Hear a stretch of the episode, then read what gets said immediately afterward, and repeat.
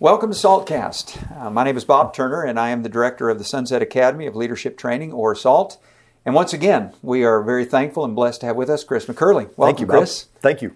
Uh, I've got a lot I really want to pick your brain about. Uh, several years ago, I did some research where I, I studied uh, the past hundred years. I, I, looked at every decade separately. Mm-hmm. And what I was trying to do was I was looking at who it was that served as the president of the United States the longest. I realized that in some decades we had two presidents, sometimes 3 uh-huh. but I wanted to know who it was that served the longest uh-huh. during that decade. And then I looked at, okay, what was going on in, in the United States? What was going on in the world? What, what kind of things were occurring that they had to face, they had to deal with, decisions they had mm-hmm. to make? And, and I looked at the definition of leadership at that time, mm. in that decade. How did, what was the most common definition of leadership during that decade? So from 1920 to our present 2020, right. I was looking at each decade, and, and it was fascinating. It was an incredible study. I bet. And so one of the things that came out of that was a question mm-hmm. in regards to, okay, who or what was influencing the other? Was it the culture of the time that was influencing the leadership of our country and moving them in a certain direction in regards to the policy and, and leadership and everything that was being done? Mm-hmm. Or do we find that the leadership during that time was influencing and driving the direction of our culture? Yeah. And, and taking it from one decade to the next, from one generation to the next, yeah. to what we've seen from the busters and boomers and mm-hmm. millennials and, and so on, and what we're facing now.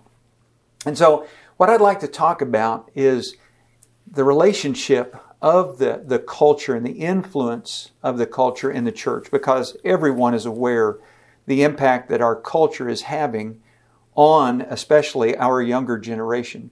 So, if you would, share with us some things that you think are very prevalent and that are very critical when we think about the influence of our current culture on the church today. Yeah, I think that any major movement in our culture is going to seep into the church, just always is. So this idea that we can avoid it or put it off or keep it at arm's length, that's not going to happen. Right. You will have to confront it. And so how do you confront it? Well, that's where we get ourselves into trouble so many times is either we don't want to confront it, so we just ignore it and turn a blind eye and hope that it goes away, or we confront it in ways that are hateful and malicious, and right. and so we we do the exact opposite of what we've been called to do. Um, I think what we're seeing today and what is really affecting our young people is uh, just a an overall lack of respect for God, authority of God's word, all those kind of things, because we live in a culture now that um, seems to have launched an attack, has right. got its weapons of mass destruction pointed right at, you know, the home, the family, um, you know, God, His Word, and because you know you dismantle those things, well, you remove uh, a, a, something that's been the standard for so long. You get that out of the way. Well, then it's you know a free for all, right. and uh, our our culture is is really having a huge influence on our young people, and really you know, not just our young people, but it's making its way into the church. And so, unfortunately, the church has compromised on a lot of these things in order to be more catering. Um, I personally believe that uh, one of the big errors we make is that we expect anyone that comes from the world that comes into church to rise up to our level immediately. Mm, yes. You come in, get baptized, and we'll talk to you. You know, and right. that's that's not how this works. Another thing that we've got to realize and recognize is the world has always been the world. You know, and and that's not changing.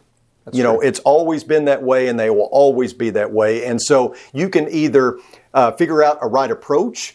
Or you can just be mad and you can post stuff on Facebook and drive them further away, you right. know. And so I think the better option of the former, not the latter, is that we find a way to to get in touch with folks in the world and try to make a difference and change. And, and listen, the world doesn't care what my stance is on a cappella singing versus instrumental music.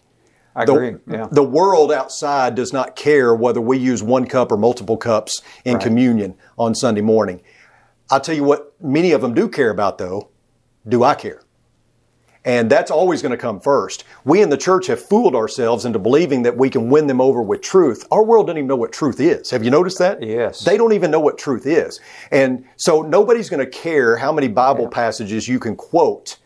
They want to know do you care about them? And that's Yes. where it starts. Yeah, and I, and I think about the contrast. I don't remember the first time I heard this, but the difference between the Acts 2 culture and the Acts 17 culture. Oh, absolutely. Yeah. And, and thinking about the way that Peter, what he did Yeah. was he he's quoting half of his sermon, his book, chapter, and verse from the Old Testament. You get to Acts 17, and Paul Mm-hmm. in Athens, I mean, he doesn't use any Bible. Right. I mean, he's Right. using their own poets to try to reach them. And, Exactly. And we're really living in that Acts 17 culture. I agree. And we need to learn from that. I, I was going to ask you in connection to that how you think technology has maybe impacted the influence that has been a part of that. Yeah, I've said before, I think Twitter's ruining our world, but uh, but I, I am not. I'm not that old. From the Oval Office now. exactly. I'm not that old guy that shakes his fist at a cloud, you know, and that kind of thing, or get off my lawn, because I do believe that social media is a great opportunity, Absolutely. and I believe that Jesus would u- use every avenue at his disposal if he were here, if he came at this time instead of in the first century. Uh, so I, I think I mean, having three kids that have grown up in a technological age, I've seen what it can do and how it can influence uh, for a negative uh, cause, but also for a positive cause. Because you know, I, I think using Facebook, Instagram, social media. Of course, you know the funny thing is, I use Facebook a lot. You know, the younger generation now, they don't even care about Facebook. They're Isn't on right? You know, they're, Yes. they're Instagram, you know, or Snapchat, you know, Yeah. and uh, obviously there's a lot of negative associated with those. But you know, I, I think it's like this may be an inflated number, but I think it's like so many million people, four million maybe per day. Um, you know, uh, search or Google God on the internet. I mean, I don't know what the motive is for everybody that does that, but Right. I mean, we need to be a presence. Absolutely. Obviously, we need to have some sort of presence on social media, and that's why, for my part, you know, I make sure that everything that's on Facebook or on Instagram or on, um, you know, Twitter is related to whatever the sermon series we're doing. You know, something that will get the message out there and not political messages. I know a lot of our brethren, maybe even a lot of our preachers, use Facebook to make some sort of doctrinal stance or political statement. And I see back and forth there between brethren, you know, arguing. And, I, and all I can think is the lost are still lost. That's and they're right. sitting there, maybe somebody who has no connection with church is watching this conversation play out going, yeah, I don't want to be a part of whatever it is they're a part of. yeah. You know, so, I mean, if you're going to use it, use it well and think about the lost and think about the culture that's that's, right. reading this. Oh yeah. So powerful. I was visiting with Brandon Edwards, Yeah. and he was talking about the reverse gospel meeting and Ah, how that they yeah. use the concept of telling everybody in the congregation don't invite people Wow. to come. Instead, ask them what questions do they have. Yeah. And bring those questions in, and we will bring in the people that are experts in those answering Yes. those particular questions, and we will live stream this thing. Yes. And you can tell people they can watch it from their home; they don't have to come. And I want to say he told me they've had like four million views of those Wow. lessons that they did. Uh, I think in India, he said he didn't even realize it was going to India. They had like 300 baptisms, and uh, he said that uh, they had over like 3,000 questions. That were That's given. amazing. You know, to use that kind of out of box thinking. Yeah. To be able to teach people and to answer things that, that people think are relevant to them and that they want to know. And, and that's key because uh, out of box thinking or or just thinking at all, you know, I mean, for so long we've just been attached to our tradition and how we do things, and we're we're not good at adapting and adjusting. Let's just be honest. Not Yeah. as a whole, we're not. I mean, some places are doing it well, some churches are doing it well, but as a whole, you know. Change is not something we really embrace. And so, if we're going to reach the current culture, if we're going to make a dent, we're going to have to be able to change our approach. Sure. You know. Well, how would you encourage elders? Uh, Here's here's the challenge that I see with with this particular discussion. Is many times, as we've talked about, elders are going to be older. They're not always as tech savvy, and sometimes resistant to technology, uh, current technology, and the changes that are taking place in technology. And yet, they're they're having to lead and deal with the the influence of our culture in the church Yeah. in such a way that they're trying to figure out how do we approach this situation to, to make a dent in the world in which we live. What, how would you encourage them? What to be thinking about? Maybe what they need to consider to do in order to Yeah. to help move in that direction. Well, I think first of all, they've got to be able to see the world through a different lens, through younger eyes. Right. I mean, an un- unwillingness to do that uh, almost makes you unfit to serve. I believe. Right. You know, you've got to be able to see things. Um, you got you can't have tunnel vision and be a good leader. Right. So you've got to be able to see things from a different perspective, from younger eyes, and also being able to maybe yeah, I've seen I've seen the older generation not want to you know catch up with technology. So we'll send out emails through the church and things like that. Well, they don't even want to turn on a computer. I don't want anything to do with it. I don't want a smartphone or anything like Right. that. Um, but you've got to be willing. I think to be an effective leader to say, you know what, this is not something I'm comfortable with or even like, but I'm going to try to make a connection here because I've got to be willing to see things the way that they need to be seen because the culture around me is changing. If I'm not going to see that and I'm, I'm just going to put blinders on, then how can I be an effective leader? So that's a big thing is an awareness that things are changing and I've got to be willing.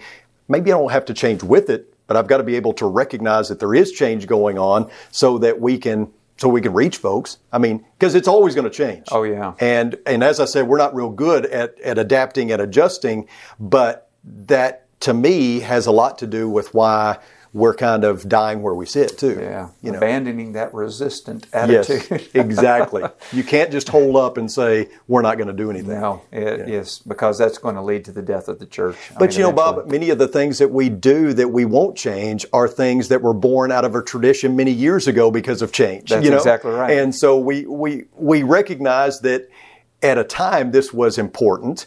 And it was a tradition that needed to happen and needed to start and needed to be carried on. And now, when it comes time to change those traditions, no, I mean, Yeah. we, we don't want to do that. Yeah. Well, thank you again. I Thank tell you, you, this is one of those areas that I, I would love to discuss all day. And Sure. I think it's very relevant, and leaders need to know. Uh, areas that can help them because it's it's happening. It's it's not like it's futuristic. Absolutely. And they're going to have to deal with it now. But Yeah. I appreciate the time. Thanks, I Bob. Thank you you. coming by and staying with us and uh, sharing with us some great thoughts that I think are going to be very helpful to those who are listening in.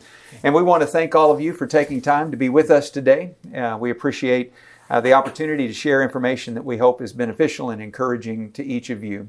Again, my name is Bob Turner, and I'm the director of the Sunset Academy of Leadership Training. And Chris McCurley, thank you again for being Thank you, with Bob. us. Appreciate it. Appreciate your time, and we encourage you to continue to listen in each week as we discuss matters that will benefit and encourage you and the congregation where you work.